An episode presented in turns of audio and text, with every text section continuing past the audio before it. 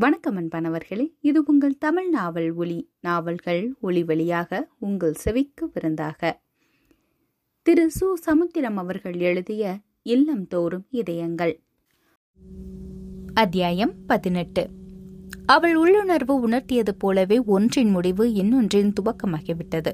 கணவனிடமிருந்து பிறந்தகம் செல்லும் மனைவி பிரியா பெறுவது போல அந்த இல்லத்திலிருந்து கண்ணீர் கழுத்து மாலையாகும்படி விடைபெற்றுச் சென்ற அந்த மூதாட்டி பிறந்த நாட்டில் தமக்கையை பார்த்துவிட்டு வருவதற்காக போனவள் அக்காள் இறக்கும் முன்பே இறந்துவிட்டாள். முதுமையின் கோளாரா முடியாத பணிக்கு வாரிசு கிடைத்துவிட்ட திருப்தியில் ஓயாது உழைத்த இரத்த நாளங்கள் ஓய்வெடுக்க நினைத்ததோ தெரியவில்லை. அந்த விடுதியும் அதன் சுற்றுப்புற கிராமங்களும் தத்தம் வீடுகளிலேயே ஏதோ ஒன்று நடந்துவிட்ட திகைப்பில் சோகத்தில் ஆழ்ந்து போயின. கலங்காதீங்க இதுதான் அந்த நாட்டுக்கு நான் போற கடைசி தடவை என்று சொல்லிவிட்டு போனவள் முதல் தடவையாக திரும்பாமல் முதல் தடவையாக கொடுத்த வாக்கை நிறைவேற்றாதவள் போல் போய்விட்டாள். ஆல்பர்ட் ரிச்சர் படத்திற்கு அருகே அந்த தாயின் படத்தை இணையாக மாட்டிய மணிமேகலை யாரும் எதிர்க்காமலே பொறுப்புகளை மேற்கொண்டாள். சொல்லப்போனால் அவள் பழையபடியும் பெட்டி பின்ன நினைத்தாள். ஆனால் பெட்டி பாம்புகளாய் அங்கே இருந்தவர்கள் செய்வது அறியாமல் திகைத்த போது வெங்கடேசன் கொடுத்த உற்சாகத்தில் அவள் உற்சாகமின்றியே பணியாற்ற துவங்கினாள். இப்போதுதான் அப்பா சித்திருக்கிறார். அதுக்குள்ளேயே அம்மா சாவது என்றாள். காப்பந்து சர்க்கார் மாதிரி அவள் காரியமாற்றிக் கொண்டிருந்த போது அந்த மூதாட்டியின் தார்மீக பார்வைக்கு அஞ்சி பொருளுதவி செய்த வெளிநாட்டு நிறுவனம் அங்கே அரசியல் கொந்தளிப்பில் சிக்குண்டு பண உதவியை பட்டென்று நிறுத்தியது. மணிமேகலை செய்வது அறியாமல் தடுமாறினாள். அந்த சமயத்தில் அவளை பார்க்க வந்திருந்த வெங்கடேசன் இனிமேல் வெளிநாட்டுல கையேந்தாம இதை நடத்துவதற்கு நீ பெருமைப்பட வேண்டும் என்று சொன்னபோது அவள் பெருமிதப்பட்டாள். விரைவிலேயே அந்த பெருமிதமும் யதார்த்தத்தில் பட்டு முட்டி மோதி சிதறியது. அரிசி ஸ்டாக் தீர்ந்து போயிற்று. மர ஜாமான்களை வாங்கிய பேர்வழிகள் அந்த கடன்கார பாவிகள் அந்த மூதாட்டியின் ஈம செலவை தன் வீட்டுகளில் செய்து விட்டார் போல கையை விரித்தார்கள். மூலப்பொருட்களை கடனுக்கு கொடுத்து வந்த கம்பெனிகள் ரிக்ரெட் செய்தன. அந்த அம்மாவுடன் போட்டோ எடுத்துக் கொள்வதற்காகவே நன்கொடை கொடுத்தவர்கள் நல்லவர்கள். ஆகையால் கொடுத்ததை திருப்பி கேட்கவில்லை. நோயாளிகளுக்கு மாத்திரைகள் குறைந்து கொண்டே வந்தன. கம்பவுண்டராக வந்து இப்போது எத்தனையோ எம்பிபிஎஸ்களை உள்ளடக்கிய மருத்துவருக்கு மாத சம்பளம் கொடுக்க முடியவில்லை. பிள்ளைக்குட்டிக்காரரான அவர் வாய் திறந்து கேட்கவில்லையானாலும் அவரது காய்ந்த வயிறு கதை சொன்னது. மணிமேகலை கையில் இருந்த தங்க காப்பை விற்றாள். சேமிப்பாக வைத்திருந்த ரூபாயையும் செலவு செய்தாள். இருநூறு ஜீவன்களுக்கு எப்படி போதும் அது? ஒரு நாள் மத்தியானம் எல்லோருமே அரைப்பட்டனி. தூக்கம் வர முடியாத அளவிற்கு வயிறு வலிக்கும் பசி. இரவில் தண்ணீரை தவிர எதுவும் இல்லை.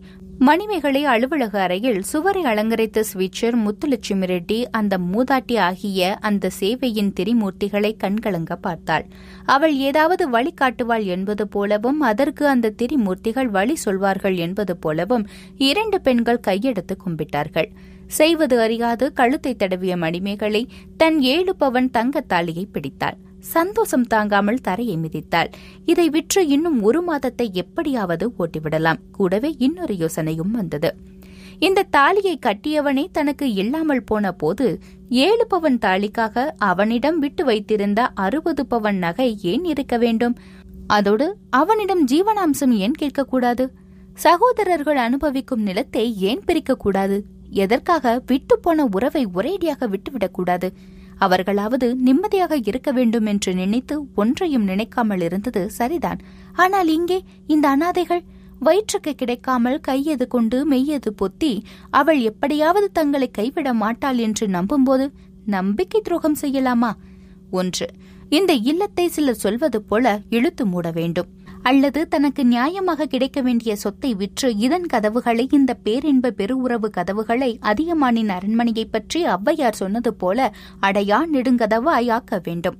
ஜனசமுத்திரத்தில் தன்னை இணைத்துக் கொண்ட ஒருத்தி உறவு கிணற்றை மூடுவதில் தவறில்லை. விளக்கியவர்களிடமிருந்து சொத்தை விடுவித்து இந்த இல்லத்தின் ஒளியை பராமரித்தாக வேண்டும். இங்கே இரத்த பாசத்திற்கு இடமில்லை. ரத்தம் நீரை விட அழுத்தமானதாக இருக்கலாம். ஆனால் அந்த ரத்தம் சேவை என்று வரும்போது சீலாகவும் மாறலாம். பொதுநலத்தில் இவர்களின் விருப்பங்கள் தான் முக்கியம். இவர்களின் நம்பிக்கைதான் முக்கியம். இவளா செய்தாள் என்று உறவுகள் நம்பிக்கை இழந்து போனது போல் ஓலமிட்டால் ஓலமிடட்டும். அவள் அனுபவிக்காத ஓலமா?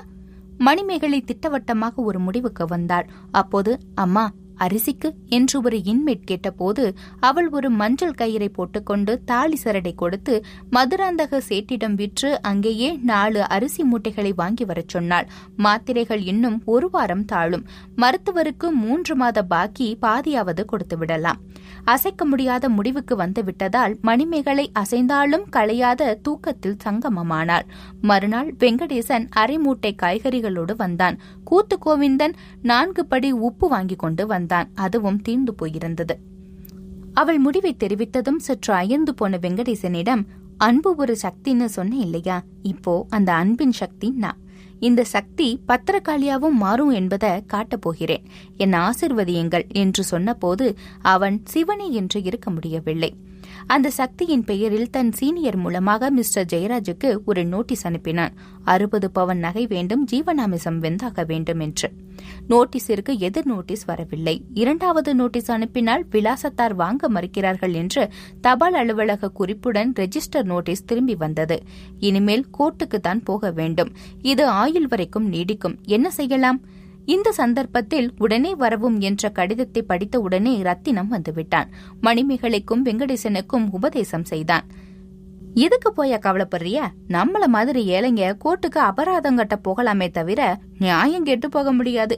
அடிக்கிறதுல அடிச்சா கிழியறதுல கிளியட்டும் நாளைக்கே ஜெயராஜ் வீட்டுக்கு போறோம். அவன் தலைய பிடிச்சா முடிய பிடிப்போம். முடிய பிடிச்சா தலையையே பிடிப்போம்.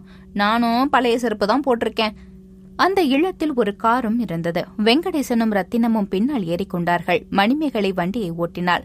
நல்ல வேளையாக ஜெயராஜை கட்டியதில் இந்த டிரைவிங் நன்மையாவது கிடைத்தது. இல்லையானால் டிரைவருக்கு சம்பளம் கொடுக்க வேண்டியிருக்கும். கார் மதுராந்தகம் வந்தபோது அங்கே மணிமேகலையை பார்ப்பதற்காக சென்னையில் இருந்து திண்டிவனம் பஸ்ஸில் ஏறி அந்த இல்லம் வழியாக ஏதோ லாரி போகுமா என்று தேடிக்கொண்டிருந்த கூத்து கோவிந்தன் வண்டியை பார்த்ததும் கையை ஆட்டி காலை ஆட்டி அதை நிறுத்தி அதில் ஏறிக்கொண்ட பிறகு சிரித்து கொண்டே உய் உய் என்று விசிலடித்தான். காரும் பறந்துவிட்டது. அரக்கோணத்திற்கு வந்த உடனேயே அவளால் காரை ஓட்ட முடியவில்லை. கைகள் ஆடின. என் பிள்ளை எப்படி இருக்கிறானோ எப்படி இருக்கிறானோ என்ற நினைப்பை ஓடியது எதிரி வழக்கத்திற்கு மாறாக இடது பக்கமாகவே வந்த லாரியில் மோதாமல் சைக்கிள்களை அடிக்காமல் அவள் எப்படியோ தெய்வாதீனம் என்று சொல்லலாம். தன் மாற்றி வீட்டின் முன்னால் வந்து நிறுத்தினாள். பையனை பார்க்கப் போகிறோம் என்ற இன்ப பரவசத்திற்குள் ஆழ்ந்து அவள் காரிலிருந்து இறங்கினாள். வீடு அப்படியேதான் இருந்தது. மாமனார் அதே சாய்வு நாற்காலியில் உட்கார்ந்திருந்தார். இப்போது சற்று அதிகமாக சாய்ந்தது போல் இருந்தது. ஜெயராஜும் சங்கரனும் வீட்டில்தான் இருந்தார்கள். இந்திராவை காணவில்லை. வசந்தி வாயும் வயிறுமாக இருக்கிறாள். சங்கரனின் மனைவியும் பிள்ளைகளையும் காணவில்லை. படியேறிய மணிமேகலை மாமனார் காலை தொட்டு கும்பிட்டாள். அந்த கிழவர் அவளை அடையாளம் கண்டு கொண்டவர் போல் தள்ளாடி எழுந்து அவளை கட்டி அணைத்துக் கொண்டார். பையன் எங்க மாமா? என்று அவள் கேட்கவில்லை. எங்கே அவர்? அவன் இங்கே இல்லை என்று பதிலடித்து விடுவாரோ? என்று பயந்தாள். அந்த பதில் உண்மையாகவே இருந்தாலும் அவளால் அந்த உயிரால் தாங்கிக் கொள்ள முடியாது. இதற்குள் வீட்டில் இருந்தவர்கள் எல்லோருமே அங்கே வியப்போடும் பயத்தோடும் வந்துவிட்டார்கள் ரத்தினம் கோஷ்டி அவர்கள் சொல்லும் முன்னாலேயே நாற்காலியை அலங்கரித்தார்கள். மணிமேகலை மாமனாரை பார்த்தாள். அவர் முன்னால் வந்த விஷயத்தை பேச தயங்கினாள். தாட்சியம் என்று ஒன்று இருக்கிறதே இது தாட்சியம் பார்க்கும் சமயமில்லை. தாட்சியம் பார்க்கவும் கூடாது. தாட்சியம் பார்த்து பார்த்து குட்டிச்சுவரான நாடுகள் சில வீடுகள் பல.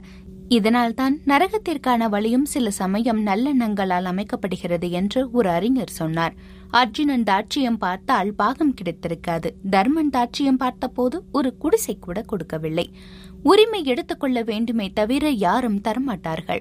மணிமேகலை எல்லோரையும் பொதுப்படையாக பார்த்துவிட்டு ஜெயராஜை குறிப்பாக பார்த்தாள். அவன் அசந்து விட்டது அவன் நெற்றியில் எழுதி ஒட்டியிருந்தது போல் தோன்றியது.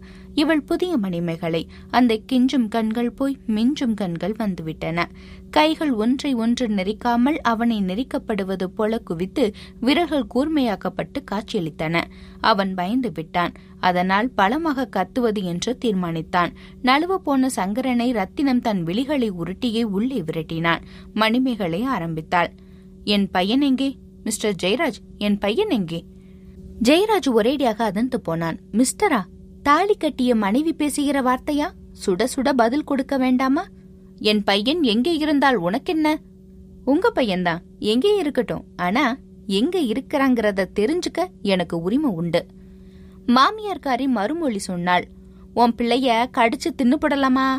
சோளிங்கலூர்ல கான்வெண்டோ கருவெண்டோ அதுலதான் சேர்த்துருக்கு. நல்லா தான் இருக்கான். நாளைக்கு வருவான் வேணும்னா பாத்துக்கிட்டு போ. கவலைப்படாதீங்க அத்தை. நான் போகத்தான் போறேன். மணிமேகலையின் மனம் இறுகியது. தன் பிள்ளையை பார்க்க முடியாமல் போய்விட்டதில் ஏமாந்த தாய்மையின் சக்தி இப்போது கொஞ்ச நஞ்சம் இருந்த தாட்சியத்தையும் அழித்துக்கொண்டு ஒரு கோப சக்தியாக மாறியது. மிஸ்டர் ஜெயராஜ் நான் அனுப்பின நோட்டீஸை ஏன் வாங்கல? ஜெயராஜிற்கும் பதில் பேச தெரிந்தது. ராமபத்திரனின் மாப்பிள்ளை அல்லவா? சட்டப்படி நீ அனுப்பின நோட்டீஸ நாங்க வாங்க மறுத்துட்டோம். இனிமே நீ சட்டப்படி என்ன செய்யணுமோ அதை செய். வெங்கடேசன் இடைமறித்தான். மிஸ்டர் ஜெயராஜ் தபால்காரங்க கொடுக்கற எதையும் அது உங்க பேர்ல வார வரைக்கும் வாங்க முடியாதுன்னு சொல்றதே ஒரு குற்றம்தான். இனிமே வருகிற தபால்களை போஸ்ட் ஆபீஸ்ல போய் தான் வாங்க வேண்டியிருக்கும். தபால்காரர் இனிமே உங்க வீட்டுக்கு வர மாட்டார் இனிமேல் தபால் உங்களுக்கு வராது. நீங்க கேர் ஆஃப் போஸ்ட் ஆபீஸ் சீக்கிரம் கேர் ஆஃப் பிளாட்ஃபார்மா ஆக போறீங்க. நீங்க யாரு? I am lawyer Venkatesan. இவர் என் கட்சிக்காரர். மணிமேகலை தன் வக்கீலை கையை ஆட்டி தடுத்தாள்.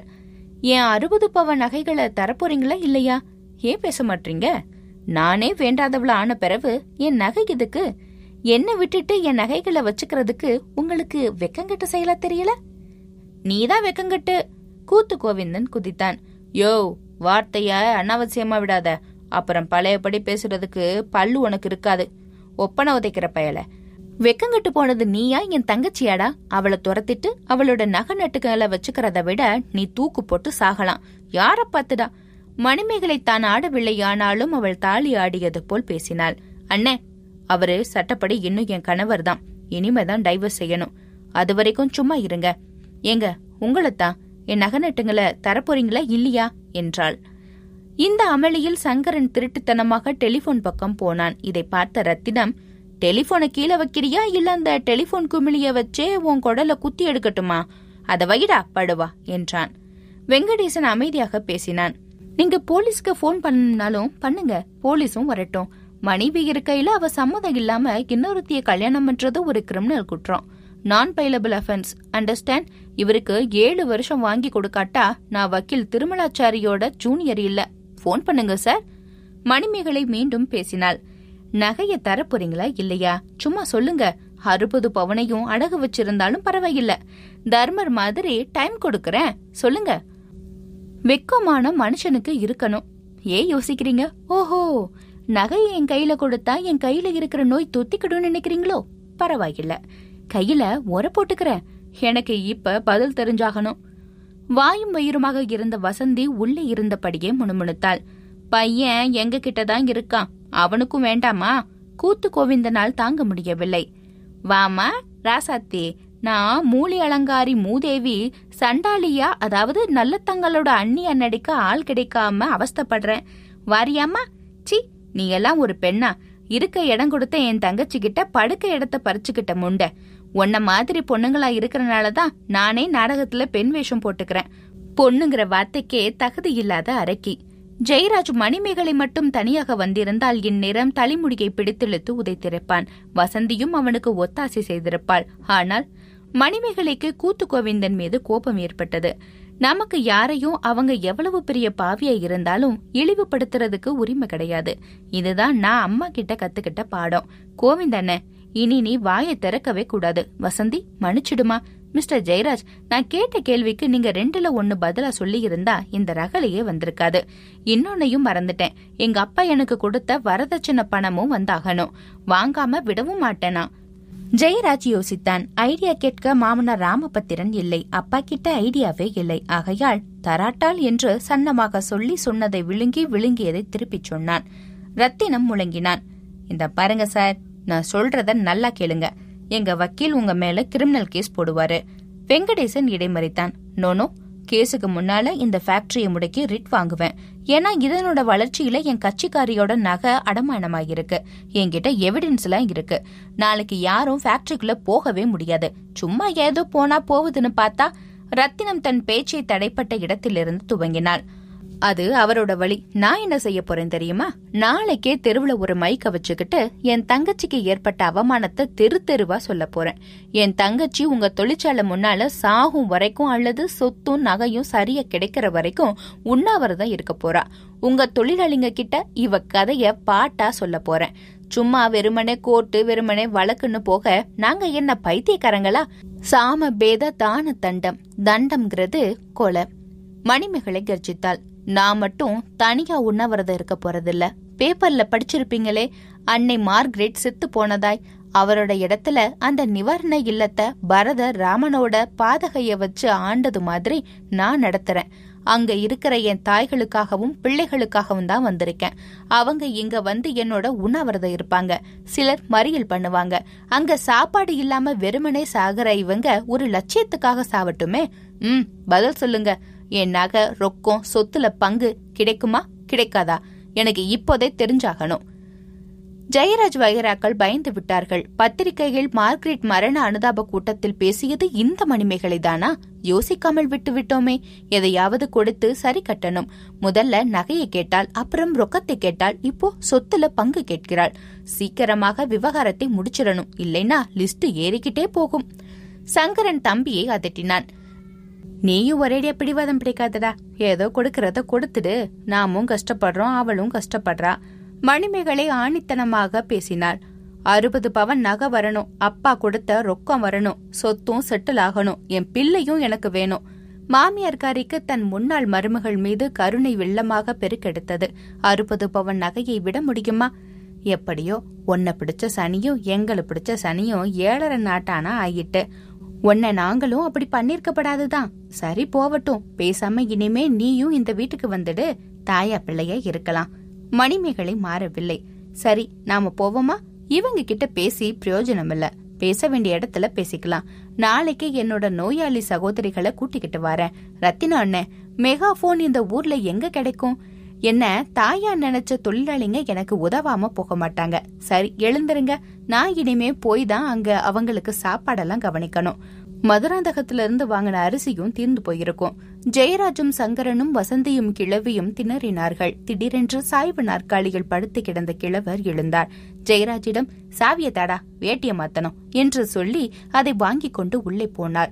கால் மணி நேரத்திற்கு பிறகு நகைப்பெட்டியை கொண்டு வந்தார். இந்தாம்மா இதுல உன் நகை எல்லாமே இருக்கு. நேத்து தான் நான் போய் பேங்க்ல இருந்து மீட்டுக்கிட்டு வந்தேன். இந்த பர்ஸ்ல பத்தாயிரம் ரூபாய் இருக்கு. மீதிய நானே அங்க வந்து முடிக்கிறேன். மாமாவை நம்புமா? ஏதோ வைத்தறிச்சல்ல தாரேனோ வெறுமையில தாரனோ நினைக்காதம்மா. நீ மாதா மார்க்கரேட்டுக்கு பதிலா வந்திருக்கிறது எனக்கு நல்லாவே தெரியுமா அந்த புண்ணியவதி கிட்டதாமா ஆரம்ப காலத்துல வேலை பார்த்தேன். மதுராந்தகத்துல காய்கறி கடை போட்டிருக்கையில அந்த புண்ணியவதிக்கு காய்கறி கொடுத்தவன் நான் தான் அதோட உங்க அப்பாவுக்கு நானும் சலைச்சவன் இல்லம்மா. உனக்கு இங்க உள்ள எல்லாத்துலயும் பங்கு உண்டு. உன் வயிறு எரிஞ்சா இந்த பயம் அவனுங்க எரிஞ்சு போயிடுவானுங்க. அவனுங்களும் நல்லா இருக்கன்னு வாழ்த்துமா. ஒன்னு அவங்க படுத்தின பாடு அவங்க மேல பாவமா போயிடக்கூடாதுன்னு ஆசீர்வாதம் பண்ணுமா. மணிமேகலை மாமாவை கட்டிப்பிடித்து கொண்டு விம்மினாள்.